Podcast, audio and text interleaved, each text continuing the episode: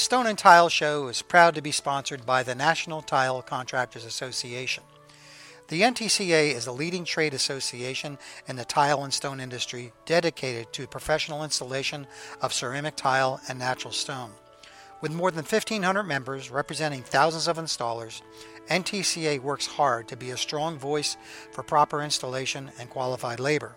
The association invests in a professional staff to provide technical support and assistance and offers free educational seminars and regional training opportunities around the country.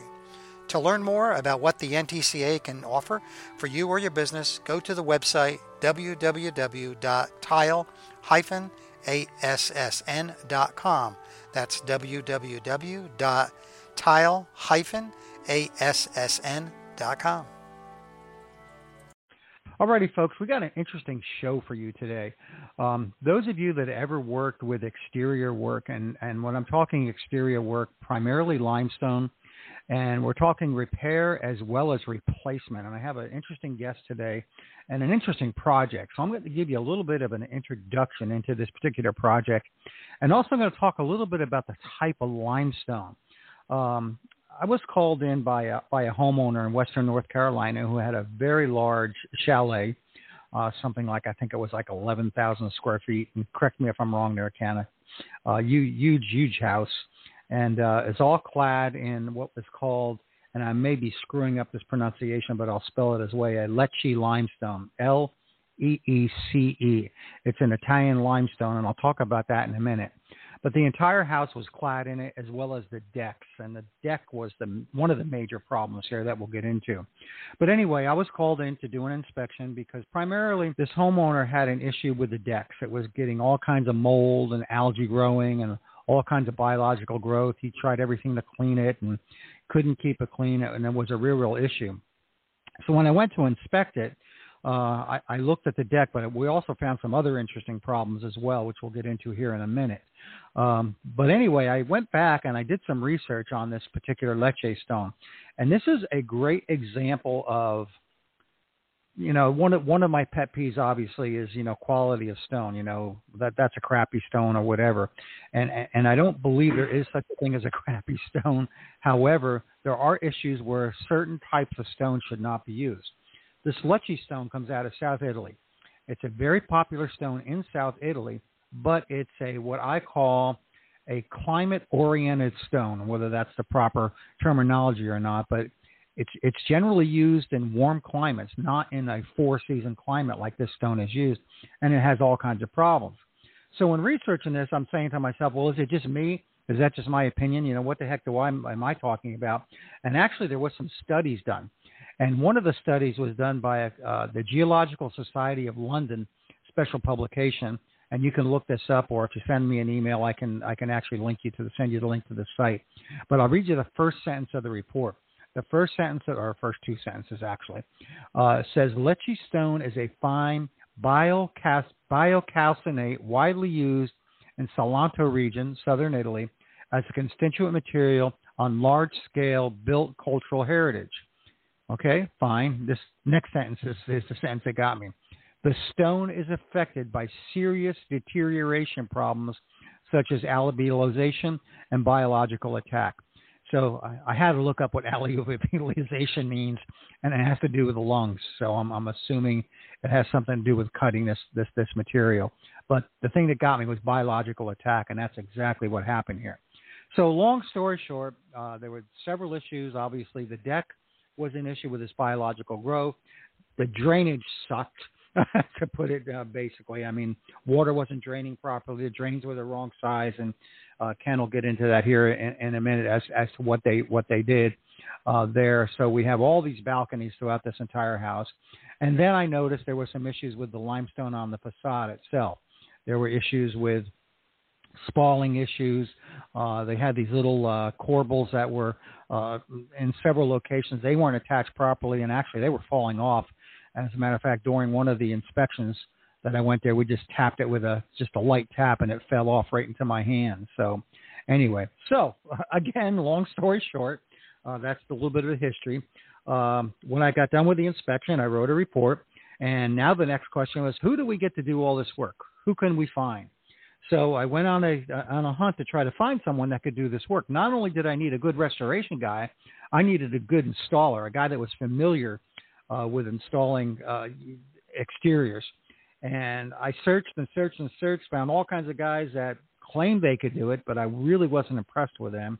And then I came across my near dear friend now, Ken Lambert with uh, Bluetoolbox.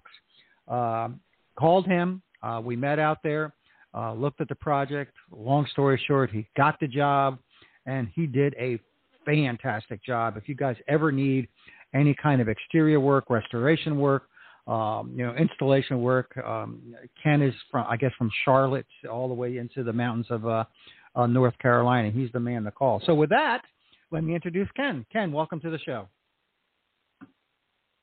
Hi, Fred. Thanks, thanks for having me. You're the only person that I let call me Ken, and it's because I like you so much. But for the rest of the world, I'm Kenneth. Oh, I'm sorry about that. Well, I, just, I just won't call you late for dinner. How's that? that hey, that that's fine with me. Yeah. And uh, yeah, the house uh, was actually seventeen thousand square feet. Oh, okay, bigger than I thought. It was big. wow. Yeah, seventeen thousand. Um, you could you could Ron would the homeowner would tell you that it's maybe closer to eighteen thousand, depending upon wow. how you measured it. Wow, it, it's definitely a castle. Well, I guess it, technically it's a it's a French chateau. Is that I think that's what the the architectural designation is anyway. I, I don't know, but uh, so so tell me, um, yes. what what was your first impressions when you saw this project? Well, my first impressions, and, and I'll touch on the the stone as well, because I really liked what you said that there's not necessarily a bad stone, but no. there is improper use of stones. And where this stone comes from, as you said, in, in Lecce, Italy, it, it's formed in a very mild environment. You know, the average temperature ranges from 40 to 89 degrees, and they get minimal rainfall, only about 20 inches a year.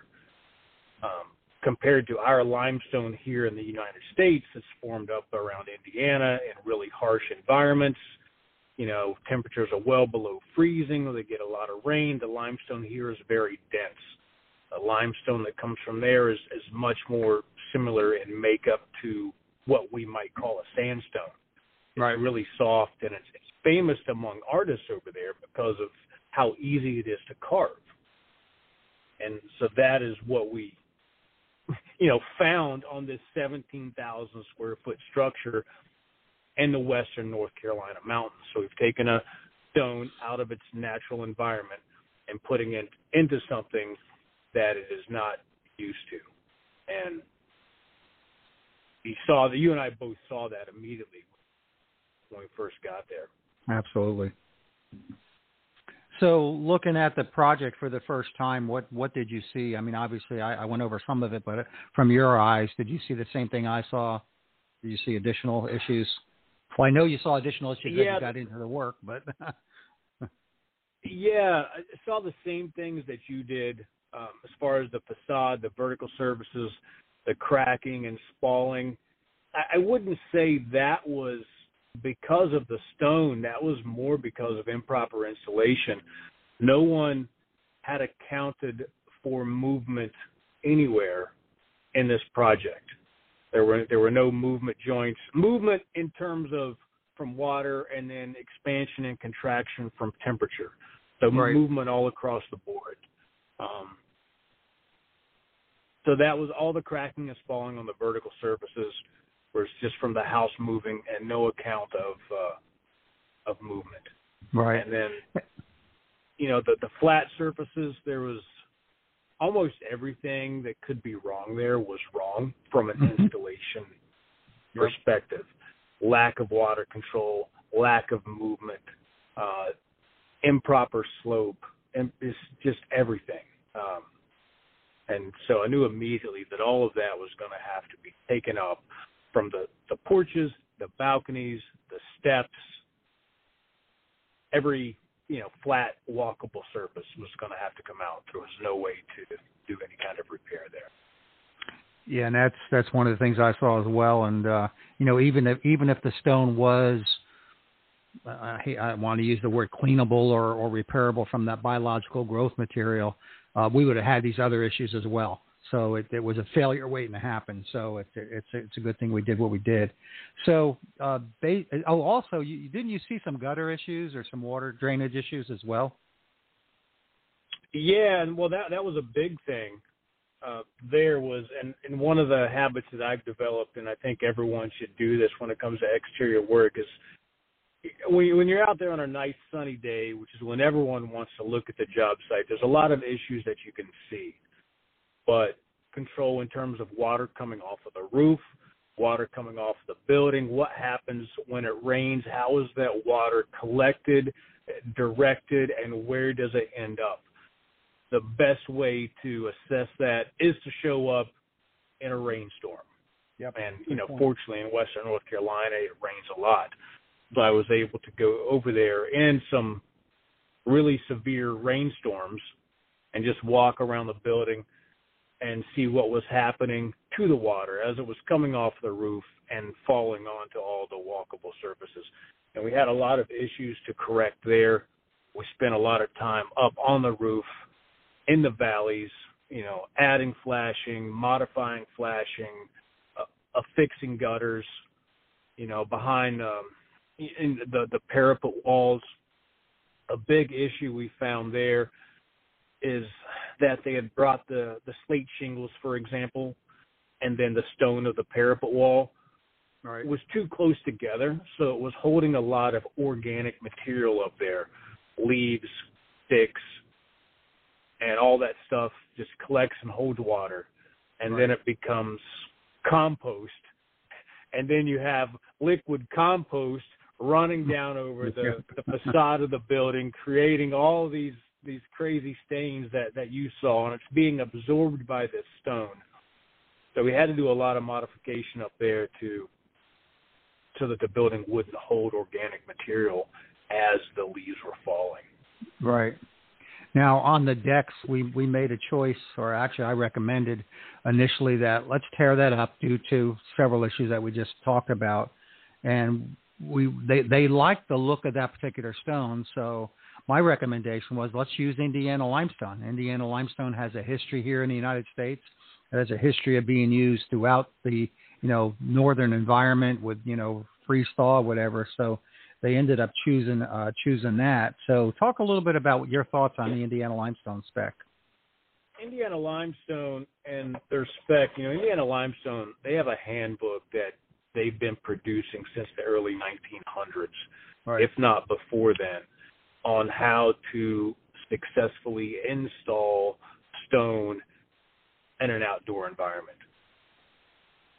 So a lot of times on these outdoor applications, I will defer to their handbook as opposed to the NTCA handbook, for example. They're both they're both great, and sometimes we end up uh, combining the, the two methods uh, somehow into something that works for the particular project. But what we did here, Indiana limestone, uh, was was absolutely the best fit for this project because of again how the rock is formed and the environment that the rock has grown up in, so to speak. It's very similar right. to the environment of Western Asheville. It's a very dense stone. It's going to handle the freeze thaw, but you you have to set the stone up for success as well and make sure that your preparation and installation is doing its job. There's no stone in the world that will overcome a poor installation. It may Absolutely. last a little bit longer than some stones, but eventually you're going to have to you're going to have problems that you that you'll deal with. Right. But we you followed little... Indiana limestones. Go ahead. Yeah. No, no, I was going to no, finish your thought because I'm going to add something else to the limestone issue as well. I said so. We, we followed um, really Indiana limestone specs on this. You know, once we got everything torn out, the big thing is, is slope. The water has to go the right direction. Yep. So we we got all that going, and for that, for the slab on grade, for all of it, we use a product called Deep Patch from Surecrete uh, to get the slope. And then what Indiana Limestone recommends, and we really went overkill on this project, is you know say you're doing slab on grade you know they recommend a master seal 582 or something like that. Put that on the slab and then coat the back of the stone with it as well. And that's a foundation waterproofing. So we did that but we also added a drainage mat uh, as well to just nice. whisk the water out from underneath the stone uh, as quickly as possible. Great yeah, I was going to add too, for those of you that, that haven't worked with Indiana limestone, uh, something occurs to Indiana limestone after installation. Sometimes it shows up immediately. Sometimes it, it, it takes a while to show up, and that's what they well, what the old timers used to call quarry quarry sap. Uh, but sometimes you'll get this brownish uh, discoloration that occurs on, on the surface. That's temporary. Uh, that happens a lot with Indiana limestone uh, and generally just rainwater over time will wash it away. And we, we did see a little bit of that, I think, after after a couple months after you were complete, but I, I didn't see anything major. Did you? No, very very minimal, uh, and a lot of that I think comes from the from the addition of the drainage mat and the water control. that We had, you know, we we were controlling the the moisture so well that it that it mitigates some of that natural incurring bloom. Now, you know, while you're talking about, let's talk about two additional things since we're on the water issue. Uh, let's first talk about the drains. Uh, you mentioned the drainage mat. What about the uh, the other drains? You know, the actual PVC drains or the well, you did something really interesting with the drains. Talk about that. Yeah, well, you almost need pictures to describe this, but instead of the water flowing off of the porches and off of the balconies, they had line drains built into everywhere. So the water on all of this exterior application was flowing to drains. And on the front porch specifically and the back porch, you remember this. Yep. The the trench drains were going nowhere. Right. they had a, a sand and gravel base underneath the slab, and all they just cut a a slot in the slab and had all the water rolling off the porches into the sand and gravel underneath the slab. So it's just sitting there creating all these moisture issues and leaching all these minerals back up through the slab and through the stone. So we actually had to fabricate our own PVC trenches to drop into these slots to catch the water and then core drill the granite facade that was underneath the limestone and add several outlets for the for the water to get it outside of the structure. Right. Yeah, I thought that was that, thought that was. Yeah. I was going to say, yeah, that needed to be that yeah, that needed to be done because otherwise we would end up with the same situation again, that water backing up. Yes. And we have these uh, drain frames that we've been fabricating ourselves for quite a while now because we've more often than we should, we find outdoor structures with drains in them. And, you know, once it's built, it's you, you kind of have to think similar in most cases. So we've become very good at at doing that and overcoming many of the problems that are associated with drains in an outdoor application. And we have these drain frames that we've been fabricating for quite some time now, mm-hmm. welding up. One of the guys that works with me is a very, very good welder. Uh, we're working on a project right now where we're doing something similar, and so we'll custom build these drain frames for uh, each project that we're on. That's great. You know, you had mentioned a minute ago about some of this is hard to picture without seeing pictures, and uh, we're going to put together a video here real soon, you and I, on. Uh, uh, probably just post it on YouTube and your website, and we'll talk about your new website in a minute. Um, of this project, so you can see what we're talking about, maybe some close-up detail of the drain or whatever. But but be prepared for that. Keep in touch. Keep in touch with me, folks, and uh, keep an eye on the websites. And uh, uh, when we get those up there, it'll, it'll take a little bit of time because we, we've taken. I know I've taken thousands of pictures, and I know you have too. so we have to go go through all, all those as well. All right. What another thing I want to talk about, and uh, that is, did we did you end up sealing these decks at all? And what I mean by sealing is using an impregnator or something like that, or not? No, no, not at Yay. all. And okay, and tell us why. tell us why. Is that a trick question, Fred? yeah, it is. no, and, and I actually, uh, and, and this this goes back to Indiana limestone specs here. Indiana limestone, ninety nine percent of the time, does not recommend the use of sealers. Amen. Um, sealers, I think, can be fine when used for what they're intended to use, be used for, but I think probably 99% of the time they're not used correctly, and uh, they get used as a band aid more often than not. But no, we, we did not use any kind of sealers, and it's important for the stone to be able to to breathe. Uh, people use sealers, and in their mind they use it to prevent water from penetrating the stone, and that that can't happen. First of all, and I'll, I'll you'll explain this much better than than I can. Well, that's but why. Long story short, the stone needs to be able to breathe. Yes. And uh, and it needs to be able to dry. Yep, especially in an exterior. You know, exterior and, and in wet areas. I mean, you know, sealers are fine for countertops, interior floors, but when it comes to exterior stuff, and you folks, I actually did a podcast on that whole subject. If you want, I actually have an article uh, that I published on that very very topic, and uh, you can either look on my website. I've got a bunch of articles posted on there now, um, and uh, you, we can get into that a little little bit a little bit more. Let, let's back up a little a little bit, and one thing we didn't talk about is what size material did we use on these decks? Now, what were the size of the tiles we used, just so people know, get kind of get a visual. Well, we we did the Versailles pattern, so we were anything from eight by eight up to eighteen by twenty four. Okay, good. And then it, it varied in thickness. Um, on a lot of the decks, we were three quarters in thickness, where we could get by with a thicker material. We used that. Perfect.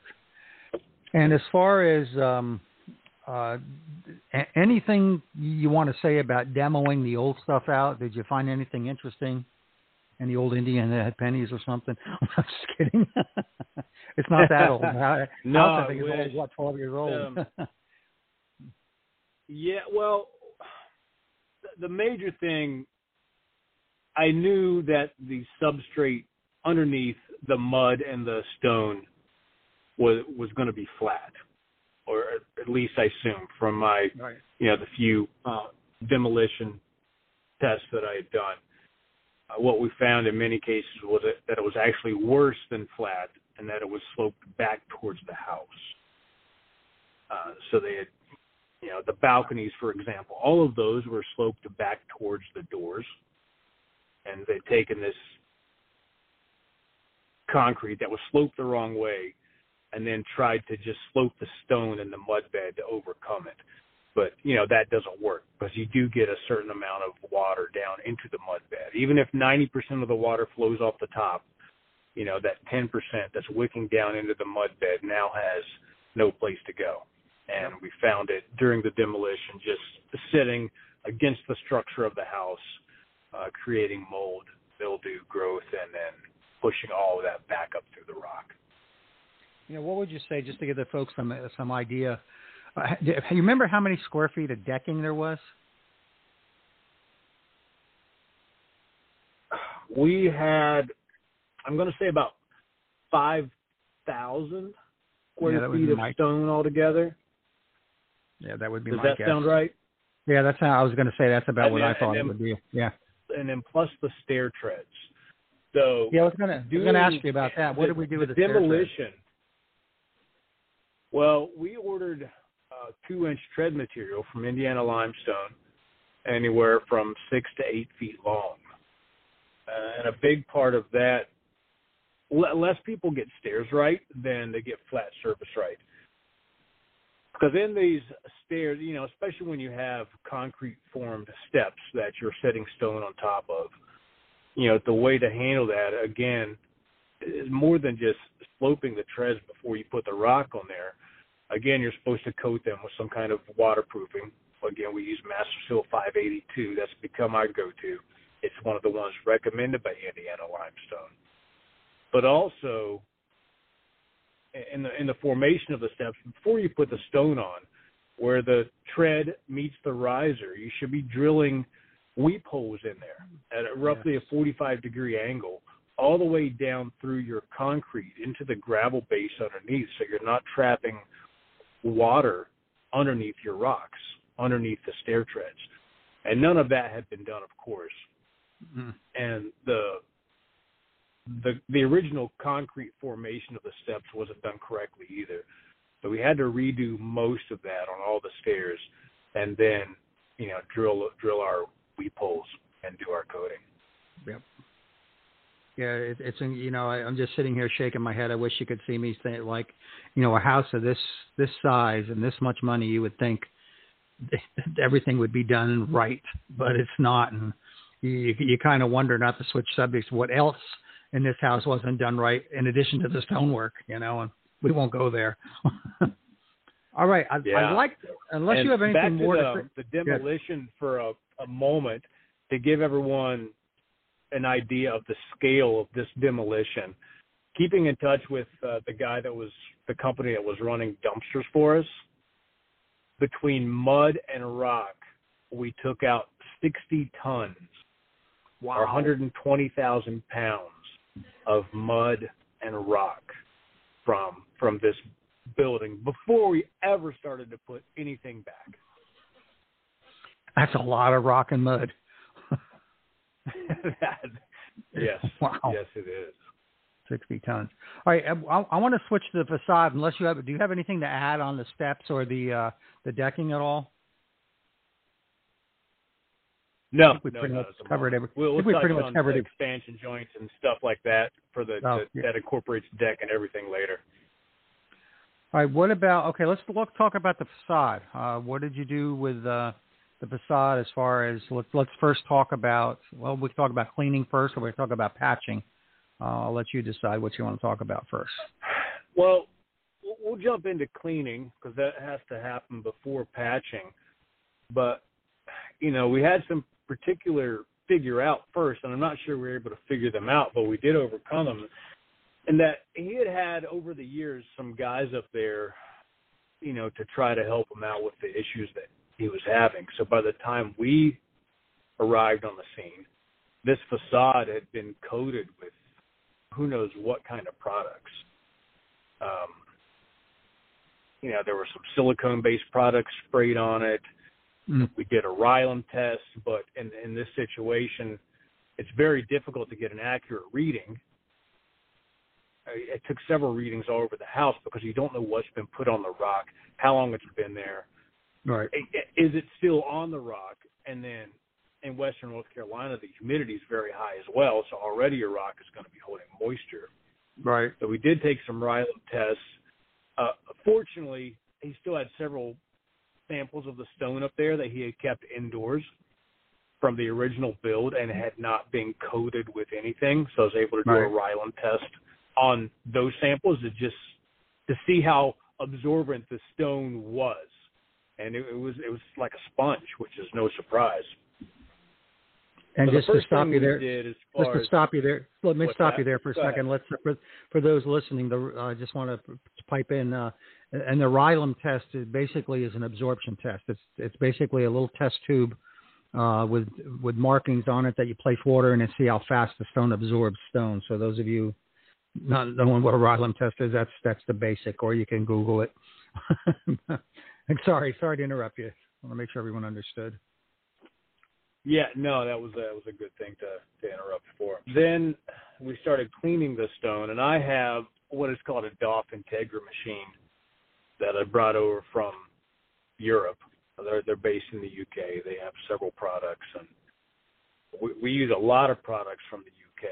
Like I always tell everyone, they've been restoring stone longer than we've been building with. Oh yes, absolutely. So, Explain what a DOFF yeah. machine is. And what? Well, a DOFF machine, if you were to see it working, you would automatically think pressure washer, but it's not. It's very low pressure the the pressure is such that I can hold my hand in front of the nozzle. All right, say six inches. how it works and what the, the cleaning action comes from is heat. It runs off diesel or kerosene, and the water coming out of the nozzle is about 302 degrees Fahrenheit. So all the the cleaning action comes from heat, not pressure. So we can use it on these really soft stones and not etch them. And in many ways, it cleans better than a pressure washer Yeah. because the heat kills all the mold and algae spores, and it takes them a much longer time to come back than if you were to use just a pressure washer. It also uses about a quarter to one third the amount of water that a pressure washer does. So you're not saturating the stone and you're able to get back on it with patch material or whatever you're going to use much more quickly than than if you were to use a pressure washer. Right. Okay, so you use the DOFF Well- machine to clean everything up. Then, then you know, what did you do? To, were there any stains or issues that you had to poultice? Yeah, well, to give you the scale of the cleaning, so we we know it's a 17,000 square foot house, right? The vertical walls of this house was somewhere around 30,000 square feet. I calculated. Yeah, nice little cabin. So we went over every yeah every square inch of this structure with the DOFF machine. So that that was no small feat, and we had uh, man lifts out there. And then once that was done, we still had some heavy duty stains that we had to deal with, especially on that that one wall in the back. I spent as much time on this one wall almost as I did the the entire house, where we had a lot of the organic material and all this leaves and what had now become compost. right. And this was just leaching down over the wall and creating this very, very deep uh, black green stain. So we did have to use a poultice on on a few areas to draw out draw the stain. And what we found worked there, we used several different uh, chemicals, but what we found worked the best was a product called One Restore, and that comes from EcoChem here in North Carolina Mm. and we ended up making a poultice uh, with that. Bought all of the, bought all of the um, what's the grocery store up there? The Ingles. bought Ingles, all yeah. of the local Ingles out of their flour. We we used something like 150 pounds of flour because that's that's what we make most of our poultices out of. You know, you just need a powder to, you know, to to put on there to keep the poultice damp, and uh, use the One Restore as a poultice, and, it- and it works very well. So you cleaned the building, removed uh, removed the stains, and then what was well, patching? I guess was next. Yeah, then we then we got into patching, and the patching was anywhere from very simple flat surface patches to some very ornate leaf work, you know, where the you know carvings had deteriorated over the years or just spalled and popped off. And I use primarily for the historic work. There's two products that I use, and you're familiar with both of them. One is up in Maryland, and that is Cathedral Stone Products. Yep. And they manufacture several different patching materials. And the great thing about them is they match the patching material to the porosity of the stone you're working on. Yep. So if I'm working on granite as opposed to sandstone, it'll be two different materials because your patching material needs to be able to move in a very similar fashion as the stone you're putting it on. Right. And you've you've seen these problems with a lot of people like to default to epoxy. And you've been on jobs where Okay. you've seen a, a big chunk of rock on the ground with epoxy on the back of it. Yep. and and everyone says, "Oh wow, look look how great the epoxy stuck to the stone." But what happens there is the epoxy doesn't move, and then you have a piece of rock moving, and it eventually just pushes the epoxy along with the patch off of the surface. yep. So Indiana, so um, Cathedral Stone Products, I met with a rep up there, and we actually, because this particular limestone was so soft, we used their product that they manufacture for sandstone. Yep. And then the other product, well, and I should say also with Cathedral Stone, we took a sample of the original limestone and sent it up there, and they color matched it. Um, we'll get into potassium silicates in a moment. But, yep. So they can they can color match and they do a very good job of that. The other product that I use for historic restoration is Bondstone's HRM mortar, which is their historic restoration mortar. And what's different about the two is that the HRM mortar can be feathered out. And it has the highest perm rating, 55.2, I believe, that I know of in a product that can be feathered out, you know, to like a 16th. Um, nice. So once again, very very breathable, but the Cathedral Stone product, the patch has a minimum thickness of, I believe it's a half an inch. It could be a little thinner than that. And then the HRM mortar, I can feather out, and both right. are very very breathable. Let's talk about the. Uh, you had briefly mentioned it about the carvings, you know, the corbels and all those ornate type uh, um, items that were on on that facade. You actually uh, have a carver that works with you, don't you, or an artist that works with you that can recarve that stuff. She did a great job. Yes, uh, yeah, she she's fantastic, um, and she's so skilled. I'm so lucky to be able to work with her. Her name is Rachel, and any intricate carving, she does, uh, and she could do much more than that. But her skill level was such that say we were working on a statue, for example, say you have a, a statue and the hand fell off and just broke to pieces on the ground. She can, within reason, carve that hand back. Wow. Um, Wish I had that talent. Uh, Yeah. I wish I had. Yes, I wish I had that talent. That's amazing. I've seen people do that, and it's like, wow. so she worked with us over there um, for a large. We didn't need her in the beginning because we're doing demolition and things like that, but she was over there with us on this particular project, uh, just intricate carvings for probably about four months. And I have some great short videos of her, you know, carving some of the leaf work and scrolls and and things like that. And then and once all the carving was done, we put her skills to use with the potassium silicate because we were color blending all of that as we were going. You know, there's veins that run through this uh, the limestone, so we were custom matching every single patch with the potassium silicate as we went to blend in that particular area of the limestone back up and explain that a little bit more about the use of potassium silicate and what it actually does. Well, potassium silicate, it's been around.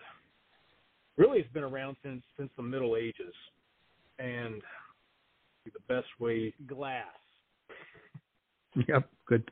Is the best is is the best way to explain it, and it's a coating that goes on material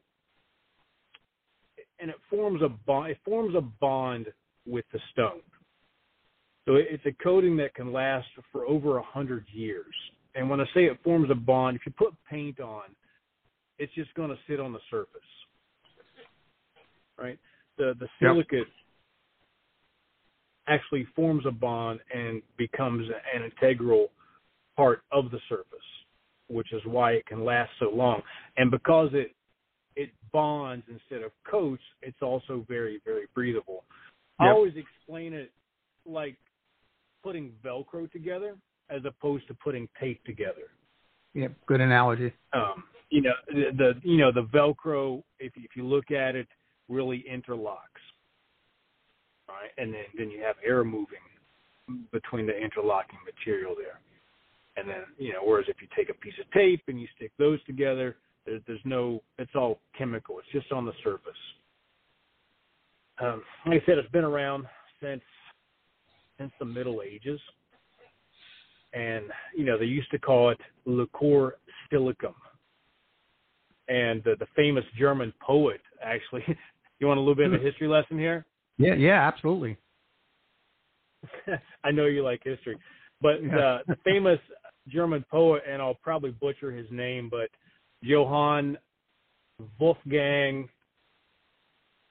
Um, what is his last name?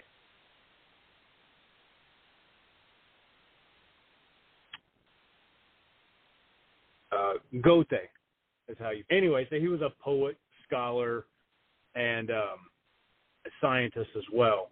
And and he was quoted as saying something along the lines of, "What occupied his spirit for so long was the was the liquor silicum, and it was a silicon. And you know, you take pure quartz sand, you melt it with a portion of alkali, and it gives you this transparent glass essentially. And they used to make windows and things out of it, but then it kind of melts in the air and comes this beautiful, like a clear liquid. But what really, really the catalyst for the development of potassium silicate was actually King Ludwig of Bavaria. And he had his kingdom up in the Alps, and he really loved Italian artwork. And he wanted some limestone, but he found that every time he put a limestone fresco in his kingdom up in the Alps, it only lasted a few years. So he got together with a bunch of Bavarian scientists and said, What can we do about this? And that's when they really perfected liquid silicate and found that it would bind um, with the color pigment when applied to the surface and last for over a hundred years. And it's a naturally, you know, produced material. Right. So it's environmentally safe and it lasts lasts a very long time. So we use that um, on all of our patches. What we found worked best there was to get uh, the neutral base, and then we ordered these pigments uh, from Italy. This one light yellow was the one we found worked best, uh, as well as one that was a little bit darker. And again, the potassium silicate came from Cathedral Stone products.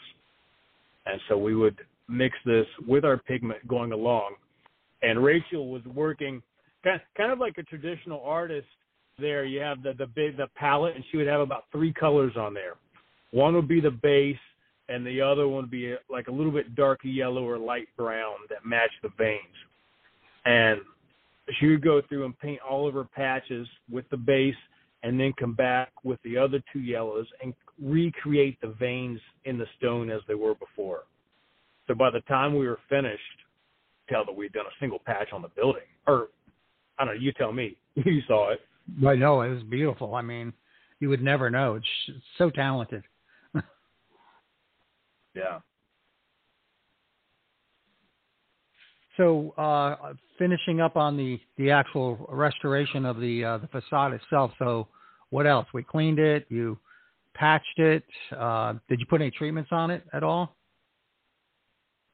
Yes, we used, and this was a, at your recommendation, actually a limestone densifier.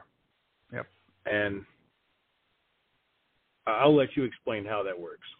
Yeah, the, the densifiers, the way I explain densifiers is if you imagine taking a, a glass and you put sand in there. So you've got this loose sand, right? And what if you were to pour Elmer's glue in that sand and glue all those sand particles back together? That's basically what a densifier does. It actually takes loose materials and glues it back together, but it does it in such a way that it's still breathable. So that, that's a simple explanation. So I recommended this simply because this stone is so soft and it's in an environment it should not be in that the densifier will help extend the longevity or the age of this particular stone. Yes, and then we use again at your recommendation this. Um, actually, we ended up using something else, but we started because they didn't have enough. You call I remember that supplier and ask for a, for 120 gallons of densifier, and uh, you know, the first question is, "What the hell are you doing?" Right. and the second is, uh, "Let me see if I can get 120 gallons." But we used Inby Stone here in North Carolina, and they have this limestone densifier from Faber, which again is is an Italian company. We bought out all that they had and used it on really the upper parts of the building, um, you know, the eggs, the carvings, things like that, and then went with a product, uh, I think for Smartcrete, called uh, Densifier XL or Densifier L, which is very similar, uh, at least in quality, to the the Faber limestone densifier from Italy. So we sprayed the entire exterior of this house uh, with the densifier a- after the cleaning had been done, right?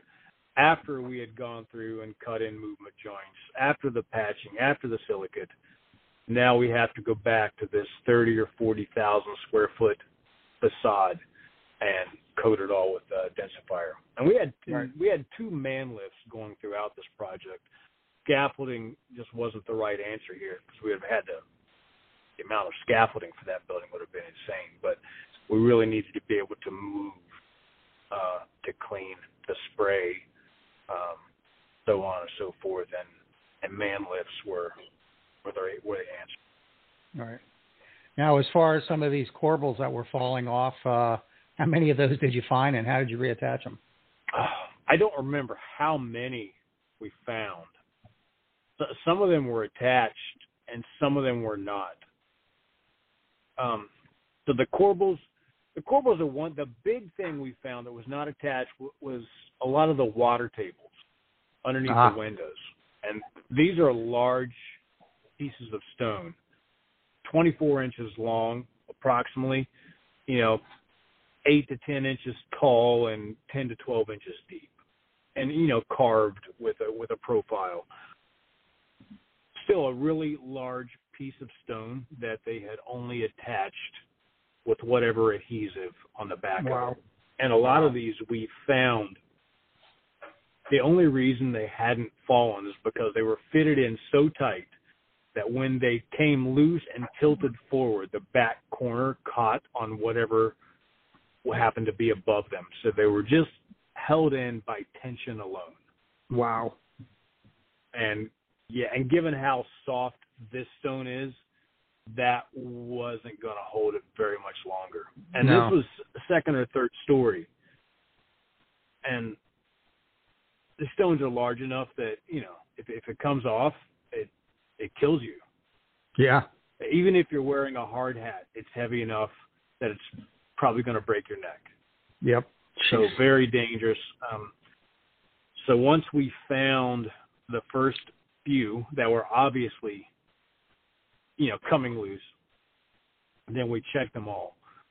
But to fix them, we, we pulled them all off, you know, drilled them, made sure that we had substantial behind them to anchor them to.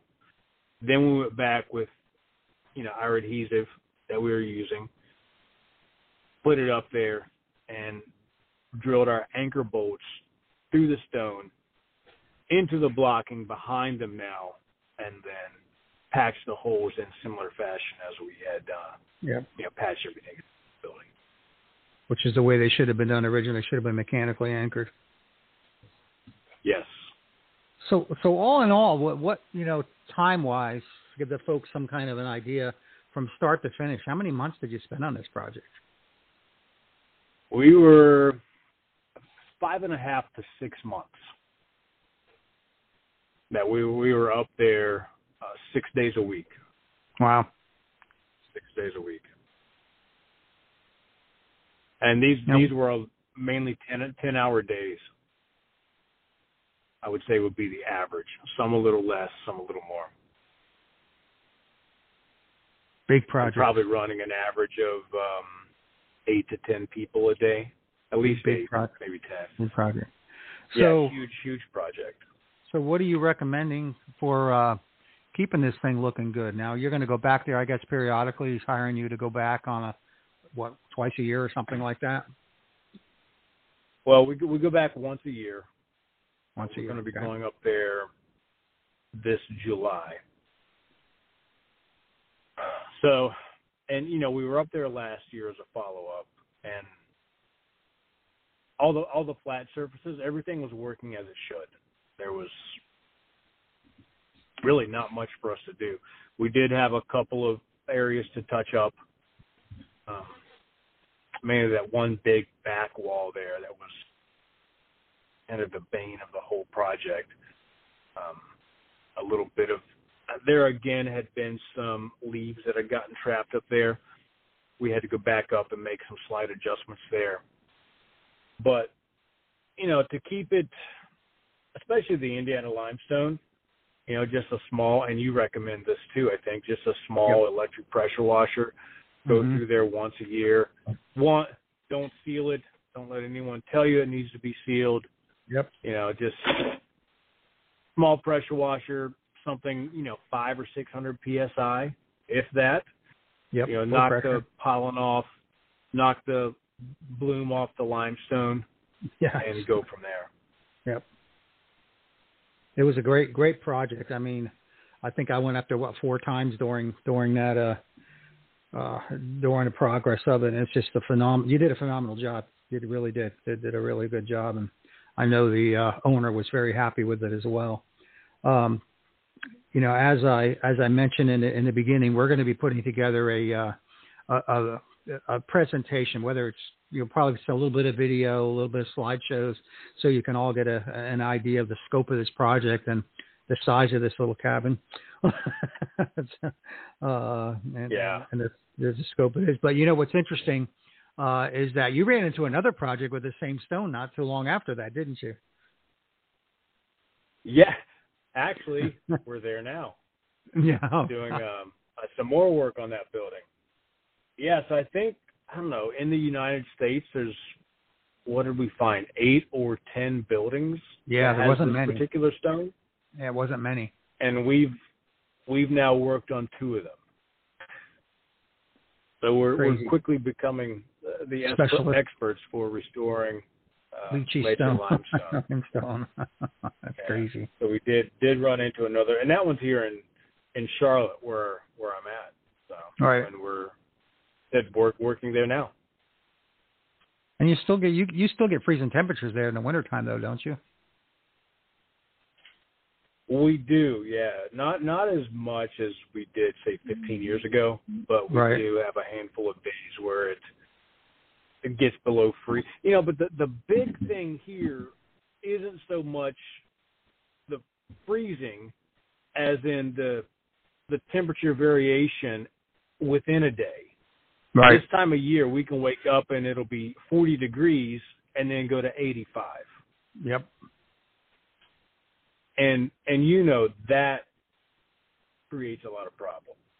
Oh, absolutely. That that amount of movement in such a short period of time, and we should uh, probably touch on movement joints since we're here. Yeah, yeah. Let's let's do that. I almost forgot that one. Yeah. And, so we, and I, I said it. Go ahead. Go ahead. I was going to say you mentioned movement joints before, and you we found huh, you found none on this particular job. So uh, talk about that. What you ended up doing. Yeah, well, and um, and I think I, I said it wrong earlier. I said expansion joints. It, it's a movement joint, right? Because this this thing goes both ways, and there's really, especially a project size, there's really a lot that a lot of thought that can go into these correctly. You know, that one porch we had a run of, I think 180 feet, something like that.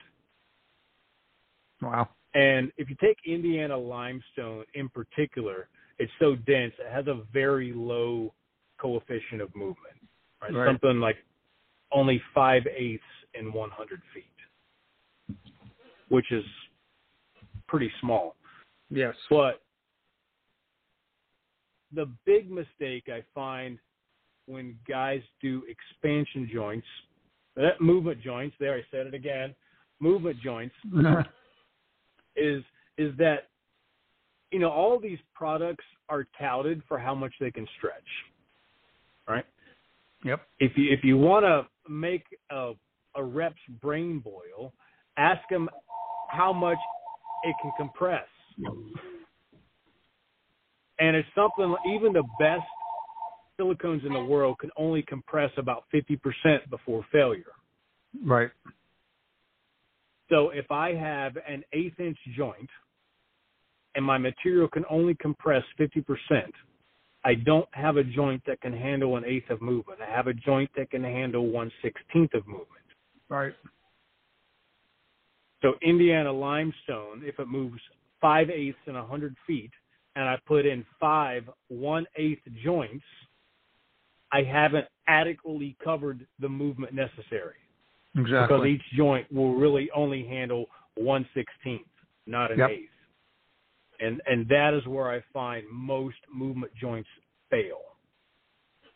So you either double up the one eighth joints there or just or make them bigger. Right.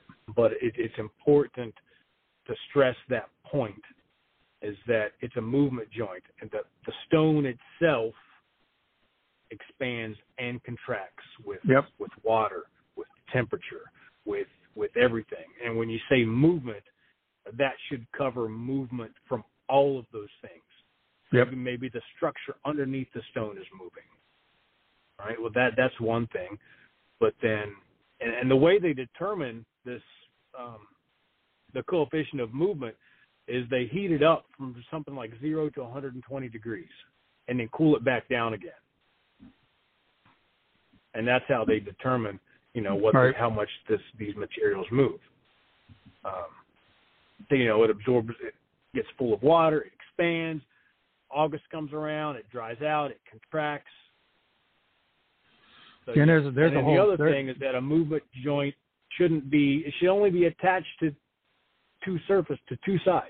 The movement joint, whatever product you're using, goes all the way through and is now adhered to the substrate underneath your stone. That'll cause it to fail too. Yep. Because when it stretches, it's going to pull up. It's got to pull apart, separate from one of the three sides it's attached to. So the use of backer a... rod, and then your whatever you're filling the joint with. You know, you hit on a really interesting topic that that I really like a lot, and that is, you know, mo- movement of of the actual stone itself. So many factors will cause that stone to move, but you can get different coefficients of movement depending on. Well, let me give you an example. A wet stone will move differently than a dry stone will. Yes and people just don't realize that and they you know you, you think a stone is being solid as a rock no no pun intended and you know that's that's it it doesn't do anything well it's it's a lot and if you don't take into consideration those the, the movement of that particular stone and the structure you're going to end up with issues and we see it every day. On the vertical part of this building part of what we did so every every change in plane was grouted hard mortared hard. So mm-hmm. part of what we had to do on this particular restoration was go through and cut out all the mortar and all the vertical changes of plane and then make that a movement joint. Right. Did you use urethane? 100% silicone on this one. Oh, you did silicone. Okay. Yeah. And then on some of them, probably overkill, but Litokol makes a primer, right, that they recommend if you're doing a movement joint in a pool, something like that, that's just going to be um, sitting in water all the time. They make a primer that you put down before you put in their silicone, and it just you know allows the silicone to stick a little bit better. So we we did that primer on a lot of our movement joints over there. Perfect. And then put in the silicone. Great. I'd like to talk about your website in closing here, but before I do, did we did we leave anything out? I know we covered a lot. I'm I'm I'm sure that on this project we left a lot of things out. Yeah. well, you know, you were there for six months. you know, it's it's it's crazy. Yeah. So we we have a new website. You have a new website for your restoration company. Tell yeah, us a little bit about were doing that. enough of the historical restoration that it uh, justified its own thing. So we have a new website and a new name for the the restoration side of the business. Uh, we're calling it Eighth Day Stone Restoration. Uh, that website is up and running now, and we'll have various social media aspects and a blog and and things like that. Actually, I'm going to talk to you about that because I'm hoping to be able to uh, use up some of your material on our blog. Oh, sure, absolutely. definitely. Well, Kenneth, and then for the, for those people wondering, why do you call eighth day stone restoration? Well, in, in these historic buildings, and in history in general, the eighth day it was always kind of a term that meant you know new birth, new life, regeneration. So if you're in an old cathedral and see a baptismal with eight sides, that's why. So it's it was not just a haphazard name. It does have some uh, historical there. I like it. I like it a lot. So how do people uh, that want to have their uh, historic stuff restored or anything restored for that matter, dealing with stone, uh, where how do they get a hold of you? Well, my my phone number is the easiest. Um, okay. Seven zero four eight five eight two two four six, and then of course the website if you want to see the work.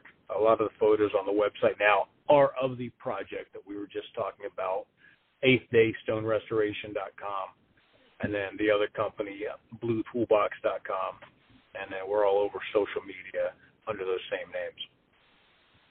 Great.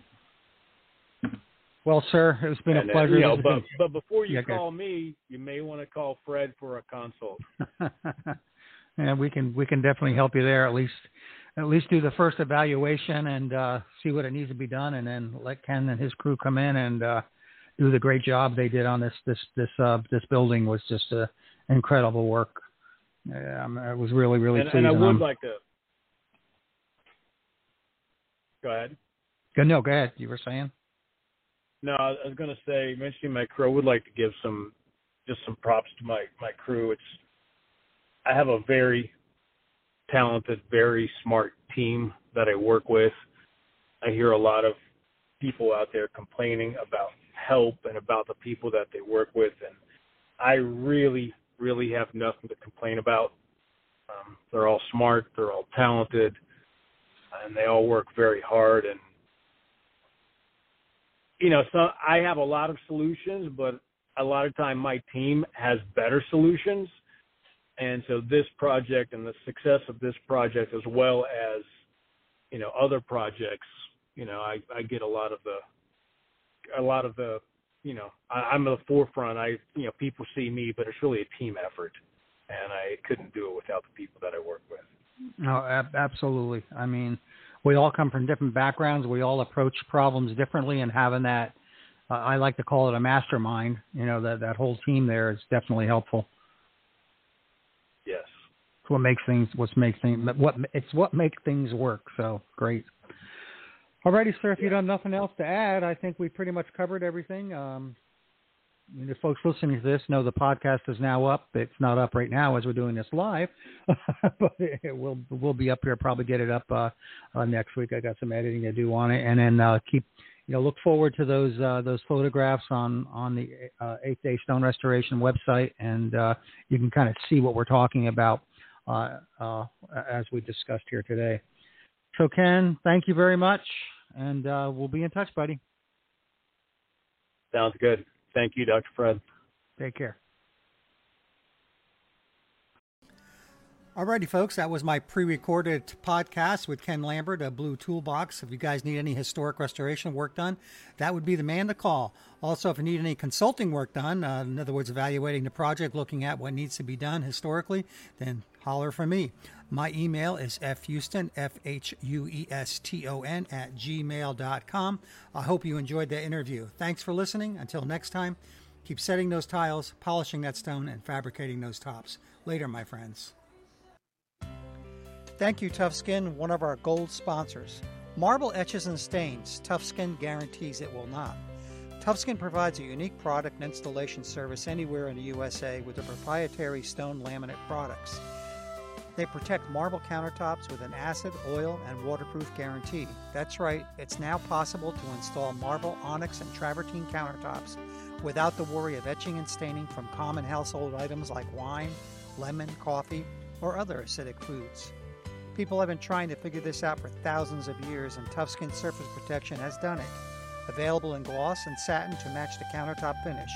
Visit them online at tuffskinprotection.com. That's T U F F skinprotection.com to learn more.